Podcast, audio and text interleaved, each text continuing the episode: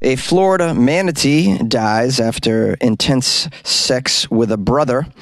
Two Florida women are charged after one bites off the other's ear. A Florida woman shot her husband in the genitalia during a fight over air conditioning. And cocaine sharks might be all over Florida. These are the weird stories for Friday on Weird AF News. And they are all from the state of Florida, because as you know, on Friday, we only do weird news from Florida on Weird AF News, the only daily weird news podcast recorded inside a hot closet, and the only daily weird news podcast that does Florida Friday. Let's get into it. A manatee has died after high intensity sex with brother at a Florida aquarium. Now, I would like to know whose brother stooped this manatee to death. Terrible thing to do. That's not how we should treat the wildlife. These are endangered species, I believe. Whose brother was it? The owner of the Florida aquarium? Let's find out. A manatee who died in a Florida aquarium earlier this year suffered fatal injuries caused by sex with the aquatic mammal's brother. Oh, so the manatee was having sex with its brother. That seems like a strange kink. But you know, when you're hanging out in a Florida aquarium, it does get boring, I'd imagine. The name of the manatee is Hugh. It's a funny name for a manatee. Hugh. It's a very regal. Hugh was 38 years old, died unexpectedly on April 29th at the Mote Marine Laboratory and Aquarium in Sarasota. And the Marine Institution this week shed more light on the animal's passing, saying that the injuries were likely the result of sex with its brother, Buffett. Buffett, Hugh and Buffett. Okay. These are the names of the manatees. So, uh, Buffett boned Hugh to death in the butt, it seems. What about Hugh's wife? How does she feel about all of this? Maybe they interviewed her for the story. Let's keep reading. Um, Mote, the aquarium, insists that Hugh's handlers never believed he was in any danger whatsoever. Maybe perhaps it's normal for Hugh and Buffett to just get it on. Uh, here's a quote from the aquarium. On the day of Hugh's passing, Hugh and Buffett engaged in natural yet increased mating behavior observed and documented in manatees, both in managed care and in the wild. This was the first time such heightened mating behavior was witnessed between the two manatees. Now, they performed a necropsy on Hugh, the manatee, and found the fatal wound was a 14 inch long tear in the ventral wall of his colon. My goodness. Him, dang near killed him. Oh, man, 14 inch tear. Hmm. Well, today I learned that I have a manatee sized unit, so that's pretty cool. I'm learning something from this story. Now, it says here all along the keepers at the aquarium were aware of this mating activity between Hugh and Buffett, but the keepers did not try to physically separate the manatees during sex, fearing that that would do them more harm. Says here, following the directions of the veterinarians, distraction rather than physical separation was chosen because separation has previously caused undue anxiety and negative effects in both of the manatees, per the aquarium. And uh, it's helpful to know that sex between male manatees and even brothers is far from uncommon. Here's a quote from a manatee expert. They're not too meticulous about who their partners are. They just have this kind of a sexual urge and then they'll engage in activity with whomever seems to be in the area. Uh, in true Florida man fashion, I would add. just have sex with whoever's in the area. Oh, I'm in a Walmart. Who's who's near me? You look nice cashier, greeter. Oh, bro, I don't remember much about last night, but I think I was manateed at the bar. This to me seems like the mammals are engaging more and more in Florida man behavior because they've been spending so much time in Florida. Next thing you know, there's going to be some mana threesomes at a bus stop. Oh, by the way, this just in Ronnie DeSantis has just banned manatees from reading to children. Two Florida women are arrested after one of them bites the other's ear off. What in the Mike Tyson is going on down in Florida? Bay County, Florida. Two Florida ladies, quality women, were arrested yesterday after a physical altercation escalated into one of the women biting the other's ear off. I'm looking at a photo of them. They're smiling in their mugshots. They look very pleasant. they look like they have no regrets as to what's going on. One of them has a black eye, the other one has a head wrap. I assume her ear was bitten off. In fact, the ear victim looks very pleased, uh, in great spirits, despite having just been Evander Holyfielded in Florida. Uh, the Bay County Sheriff's Office announced the arrests of 18 year old Dixie Styles. Oh my goodness.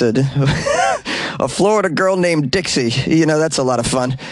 Uh, we have 23 year old Macy Regan as well. Uh, this took place in on Ocoee Street. That's, I don't know where that is, but please avoid it.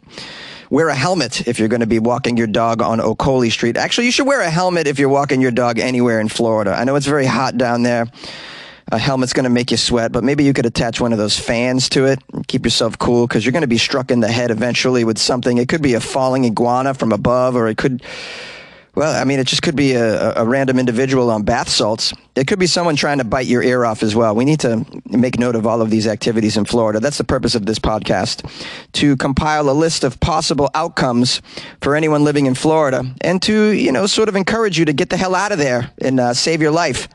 Okay, details, details. The investigation revealed that just after midnight, a physical altercation took place involving several men in the yard of a home. Deputies say Regan attempted to leave and walk to her house down the road when she was then confronted by Dixie. According to the sheriff, Dixie accused Regan of stealing her alcohol and her vape pens. My goodness. Now, Regan, of course, pulled out her 9mm handgun from her waistband, which she has on her at all times, especially when she's going to hang out in the backyard. Um, most Florida people have their gun on them these days because as of July 1st, you can carry your gun without a permit. So, it's nice to know. Deputies say Dixie pushed the gun away and a physical altercation followed, during which Regan allegedly bit off the top of Dixie's ear. Multiple bruises and lacerations were received as a result of the fight. Dixie's ear was un- unable to be reattached. Oh, so sad. So sad.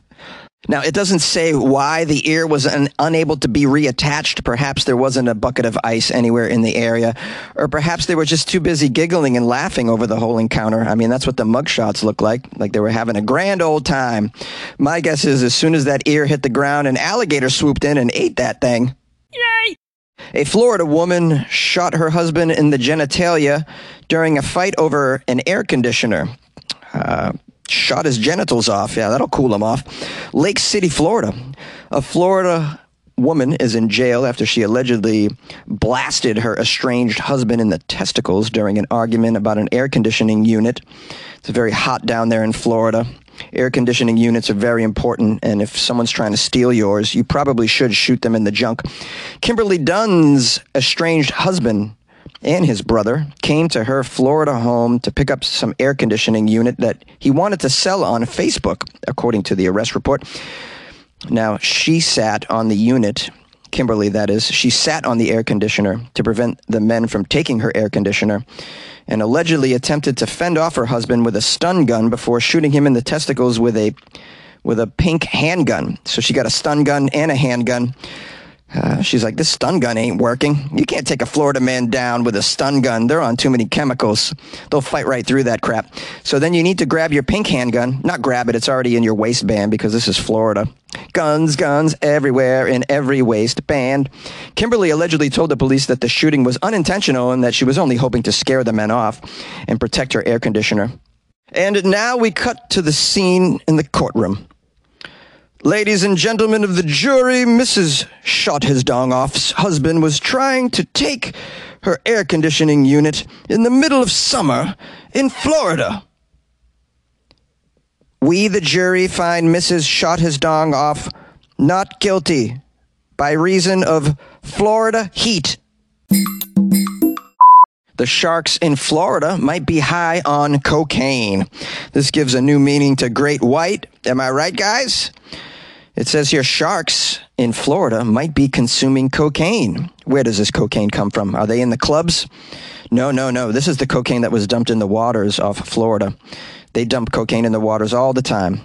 They're saying that this cocaine could be making the sharks act in very crazy ways. Now, scientists are saying this. Sci- actual scientists are studying this. Can't cure the nut allergy, but plenty of time to find out if the sharks are on cocaine. Researchers investigating whether drugs dumped overboard might impact the region's marine life. They were researching this for a documentary, and they found something startling. They found that some sharks appear to be acting very strangely, and that other sharks respond to sim- similar stimulants. Now, their guess is it's the cocaine that's been dumped into the ocean. Smugglers have left countless tons of cocaine in the seas around Florida. The cocaine has been transported from South and Central America. It's been dumped either to be collected by associates or to avoid arrests. The drugs are then often washed into shore on ocean currents. Just last month, the U.S. Coast Guard, in fact, seized more than 14,000 pounds of cocaine in the Atlantic Ocean with an estimated value of $200 million. And that's just the amount that they found. Imagine all that other cocaine that went up these sharks' noses. Although I don't even know how a shark does blow in the ocean. I mean, doesn't all that water wash it off the mirror? Anyways, we have we have a, a, a marine biologist in this story named Tom the Blowfish Hird. Tom the Blowfish. They all call him the Blowfish. They call him Blowy for short, I'd imagine. He's from the University of Florida. He studied the sharks off the Florida Keys to see if cocaine was having any impact on these sharks. Well, you'd be surprised. During one dive to observe behavior, it says here a great hammerhead shark, a species which normally avoids human beings, came straight at Tom the blowfish and his team and appeared to be swimming wonkily. Wonkily, W O N K I L Y. Wonkily is the word. wonkily now, I would imagine if you're swimming wonkily, you're on alcohol. You know, cocaine doesn't make you swim wonkily. Cocaine makes you swim with a purpose, yeah, very quickly, very, very targeted swimming going on. And you can't stop talking about Bitcoin. says here, Tom and his team doesn't name the team. Do they have a nickname too, like the Guppies? Blowfish and the Guppies sounds like a, a band from the 60s. Uh, Tom and his research team recorded a sandbar shark, which appeared to be fixated on something and was swimming in tight circles despite there being nothing in sight. Now, as well as monitoring the shark's outrageous behavior, the scientists also tried a different experiment. They put packages similar in size and appearance to real cocaine bales into the ocean next to some fake swans. To their surprise, the sharks headed straight for the bales of, quote, cocaine and not the swans, taking bites out of the bales instead of going for the swans. So they were. Clearly, they're addicts. says here, uh, to their surprise, one shark even grabbed a bale and swam off with the damn thing. I think he had a rave to go to. Next, the researchers made a bait ball of highly concentrated fish powder. This was designed to trigger a dopamine rush as close to a hit of cocaine as the team could feasibly and ethically do in, in an experiment. When the sharks ate the fish powder, the researchers saw them going wild. They really loved the dopamine rush from fish powder. Meanwhile, I'm going on Amazon to order some fish powder because that's probably cheaper than cocaine. Here's another quote from the Blowfish Tom. Well, I think we got a potential scenario of what it may look like if you gave some sharks some cocaine. Uh, we gave them what I think is the next best thing, this fish powder, and it, it really set their brains their brains on fire. I mean, they was going crazy out there. All right. Well, now it's a scarier situation than I had already imagined. Uh, and you have to be very concerned if you're going to be swimming in the Florida seas. Perhaps don't uh, leave your cocaine in your pocket. They might come right for your pouch, your baggie. You know, they like baggies too, in addition to bales, I assume. I think this is uh, also perhaps the beginning of a, of a movie. We had Cocaine Bear, well, now Cocaine Shark could be the next thing. Oh, I just did a Google search. Turns out Cocaine Shark already exists. You can watch it for free on Tubi. Not a sponsor of the show. Cocaine Shark. Well, now they got to do Cocaine Bear versus Cocaine Shark, just like Freddy versus Jason. I'm there, man. Front row, baby, with my baggie of fish powder. Hi, my friends, and thanks for spending some time with the Weird AF News podcast and specifically the Florida Friday episode. Hope you're having a nice weekend or you had one. I want to thank everybody who sent me Florida stories the last couple days. You can always email me funnyjones at gmail.com or slide into my Instagram DMs at funnyjones. Be doing some shows this weekend, uh, tonight, Friday in Burbank, tomorrow, Saturday down in Hermosa Beach at the Comedy Magic Club. So we'll be having some fun. Also going to be playing some um, 1880s vintage baseball. Um, that's something I'll uh, I'll post about in the Patreon if you want to learn a little bit about that. I've been playing some 1880s baseball just because it's it's weird and I wanted to see what it was like. We're using actual 1880s rules and the equipment as well. So I'll post some pictures of and videos of that in the Patreon from my patrons. You guys can join the Patreon by the way and get access to extra stuff like that uh, by going to weirdafnews.com and clicking on the Patreon banner, or go to patreon.com slash weirdafnews, or download the Patreon app on your phone and do a search for Weird AF News. I'm the only one there, and join the Patreon. Uh, I got a nice comment on YouTube on one of the episodes from L Minor Seven, who wrote, First time catching your show. Good job and good luck to ya. Good luck to ya. Good luck. Good luck with your life, L Minor Seven. Thank you for the comment. That's really sweet. Also got an email from Crazy K who wrote, "Hope you're doing well, Jonesy. Uh, hope uh, so. We've chatted a few times a few years back, but I'll tell you I've enjoyed listening to you for so many years. I've I've listened to you as you are scheduled into my alarm wake up call on my Google clock, and like so many have said before me, I'm, it's comforting to hear something in life is way worse than what we have going on in our own lives. I can." Uh, I can I can be having the worst day ever and listen to your show on Spotify or Google News, and it brings a little joy to my uneasy soul. Just keep doing what you do and know there are so many of us out there that need that kind peace of mind. Be well, and good luck with your life, man. Thank you so much, Crazy K. Good luck with your life as well. I appreciate the email. I also got a nice email from Jessica, who grew up in Florida. How appropriate to read her email on a Florida Friday episode. Jessica Art wrote, uh, Jonesy, when people need a moment from the doom and gloom of life, you bring a little chuckle that can save a single life.